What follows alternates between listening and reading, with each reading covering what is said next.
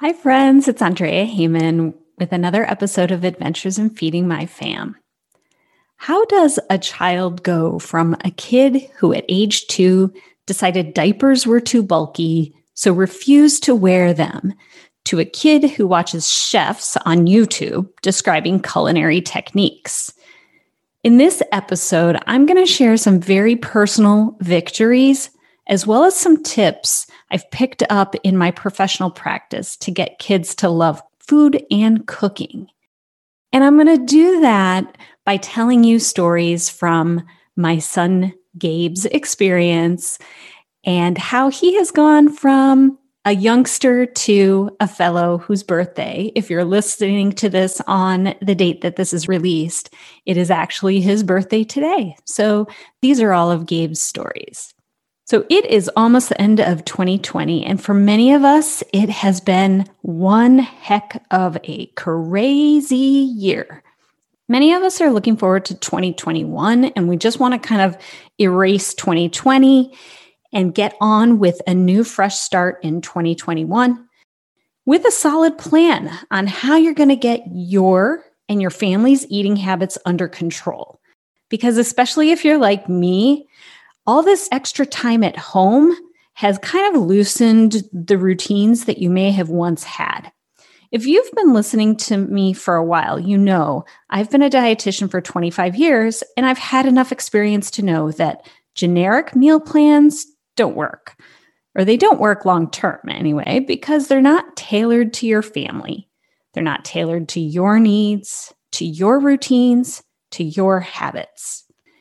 And if you're not sure how to get started making those new routines and new habits for your family, then hop on a free 30 minute discovery call with me.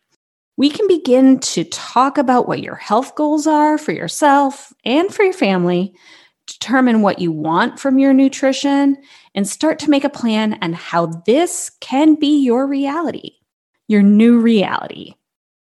I'll link that in the show notes, but you can find it at adventuresinfeedingmyfam.com backslash work hyphen with hyphen me. Adventures in Feeding My Fam is a weekly podcast discussing the challenges and fun around feeding your family healthy meals. I'm Andrea Heyman, and I've been a registered dietitian for over 25 years, so I know the importance of good nutrition. But I'm also a mom of three, so I understand the challenges and humor that comes along with trying to make this happen. In this podcast, I'll share my tips, tricks, and menus, but I'll also share the stories and food prep failures that come along the way too. Interview guests will discuss family food traditions, how to strengthen bonds around the family table, as well as their favorite family recipes.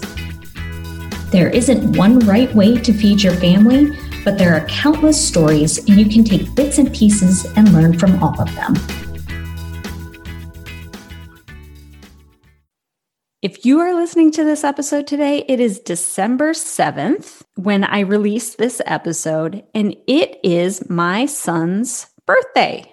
That's Gabe's birthday, since I have two sons, but this is my second middle child, and he is enjoying his birthday today. So let me describe Gabe a bit. He is actually a really interesting individual. I actually think all my kids are really interesting and they're all uniquely themselves. But Gabe is an interesting combination of things that you wouldn't necessarily think go together. He's actually a very strong athlete, plays soccer and lacrosse.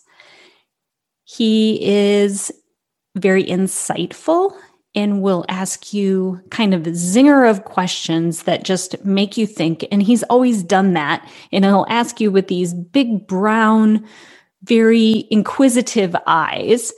And he really makes you a better person for it. He is a lover of food and a phenomenal cook. And today I am going to tell you some stories of Gabe and how he has gotten to be such a phenomenal cook. So I know a lot of you, I've said this before on the podcast, so a lot of you already know that one of the things I'm really proud about about my kids is that they are adventurous, confident eaters. They definitely have their preferences. I would not call any of them picky, absolutely not picky. And they all genuinely enjoy cooking. For my daughter, it is baking, and my two sons like cooking more food food. And so let's talk a little bit about those victories and factors that have helped cultivate this love of food and love of getting in there, getting messy in the kitchen. So, I have five tips that I think are really important tips and factors that help cultivate this love for cuisine. So, the first is really establishing positive mealtime culture. That includes having positive language about around food so, not allowing kids, especially when they're younger, to say things like yucky or ew or things like that. We want to keep the language really, really positive around food. And that just helps establish that you know, you may have different food preferences or you might not enjoy something, but somebody worked really hard to prepare this for you. And you should appreciate those efforts and have that gratitude and appreciation for that. Next piece about establishing positive mealtime culture is don't short order cook. First of all, it takes more time, it's more hassle for you, but it doesn't teach your children to try the foods that might be a little bit out of their comfort zone. I've said this before, but it can take up to 20 tries of a specific food before your kids or anyone knows if they really like it or not. Make mealtime relaxing and make mealtime a priority. This is really, really challenging because I know that people have so many various schedules, sports, various activities, and hobbies. But if at all, on any given night of the week, if you can find a small window of time that everyone, or if not everyone in your family, the majority of everyone is available, make that the time that you guys eat together. So the time for dinner might vary and fluctuate depending on the night. I have definitely found that as my kids have gotten older, we have to be a little bit more flexible with that timing of the meal. When they were younger, we could be more much more regular because they weren't pulled in as many directions as they are now. My second overall victory and tip is that I would allow my kids to make a mess in the kitchen. This includes letting them try new things and letting them have some trust and freedom in the kitchen. However, you want to be careful because I can tell you, Gabe, when he was, I don't know how old he was, he was younger and he was just literally staring at this knife. And, you know, he was younger, so he was kind of impulsive. And he literally ran his thumb along the, the, the blade of the knife. Of course, he got cut and got hurt, and he was a little mad. He's like, Oh, that was so dumb. Like, why did I do that? I asked him, Why did you do that?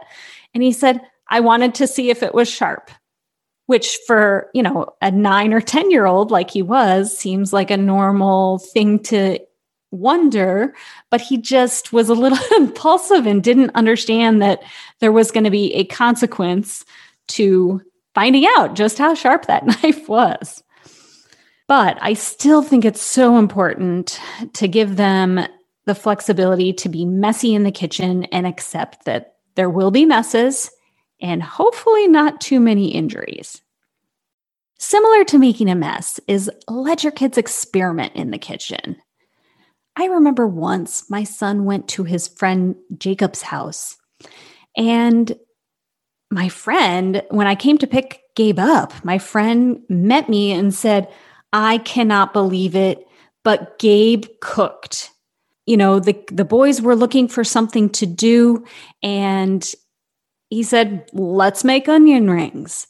And they proceeded to make onion rings together. And my friend just couldn't fathom that First of all, Gabe was comfortable enough in the kitchen to do that, but thought that that would be a fun activity.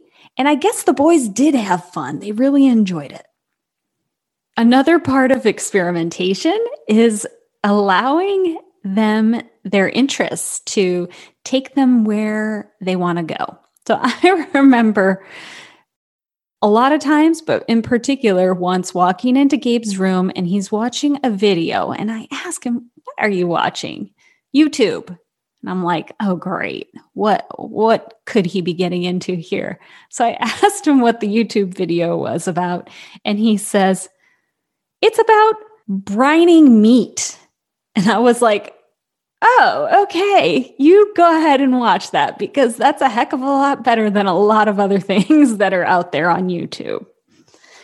And I think some of this experimentation results in kids being a lot more comfortable to eat.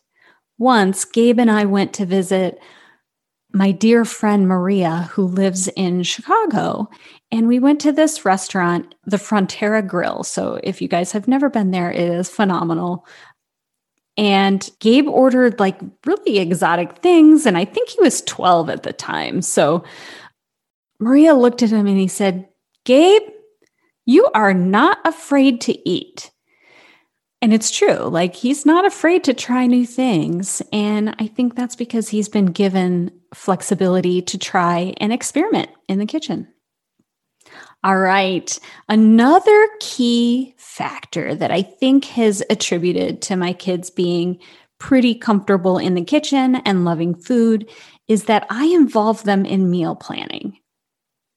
Oftentimes, when I am doing weekly meal planning, I will ask them, what they want to have for dinner one night of the upcoming week.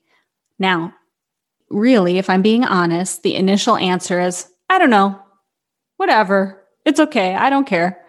But I don't take that for an answer. I really dig down and say, what really do you want to eat here? But I also, in the early days, I use it as a teaching tool so that the kids can learn about nutrition and what makes a healthy meal. So let's say the response was mac and cheese. Okay, well, we can have mac and cheese for dinner, but how do we balance that and what do we pair that with to make it a nutritious, balanced meal?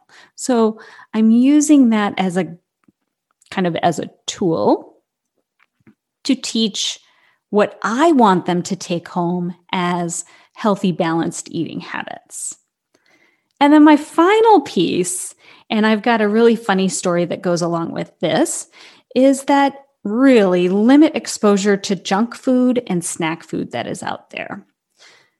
Food manufacturers literally do tons of research to determine the most addictive, palatable flavor and texture and mouthfeel of a snack food to make it addicting and appealing to the consumer. They're not interested in nutrition or ensuring that your children have healthy snacks. The motivation is really selling. And if they can get you hooked on Doritos, they're going to do it. So limit the amount of junk and snack foods that are in your house. I can tell you once when Gabe was five years old, I remember he had a friend of his over at the house they were playing downstairs and I kind of overheard them talking. And the one said to Gabe, Hey, let's get a snack. And then Gabe said, Sure, sure, we can get a snack. And then the friend said, How about Cheetos? And Gabe's response was hilarious. It was, he was aghast. He was like, no way. We don't have that. My mom's a dietitian. And I have to say, just from a mom perspective and also from a dietitian perspective, that was like a really proud moment because he just was like, no way, we would never have that kind of thing in our home. All right. So I hope these five little areas can really help you start to cultivate joy of food cultivate your kids being more adventurous eaters if that's something that you want to work on, and teach them the joy of creating food and developing new palates and flavors and recipes that they can share with the rest of the family now, but also as they age and get older and become adults and independent, competent humans. So I really hope you liked this episode. If you did, it would mean a lot if you took a minute to leave me a review and share this podcast. That's so that other busy moms can benefit from what we are talking about here. And if you want to go a little bit deeper, we are discussing some of the topics we talk about here in the podcast over in the Facebook group that is also called Adventures in Feeding My Fam. You can also find me on Instagram at Adventures in Feeding My Fam. And remember those discovery calls. I am here for you. If you're having trouble, then get yourself one of those free calls and we can work out whatever challenge you're having as it relates to feeding your fam. Until next time, take care.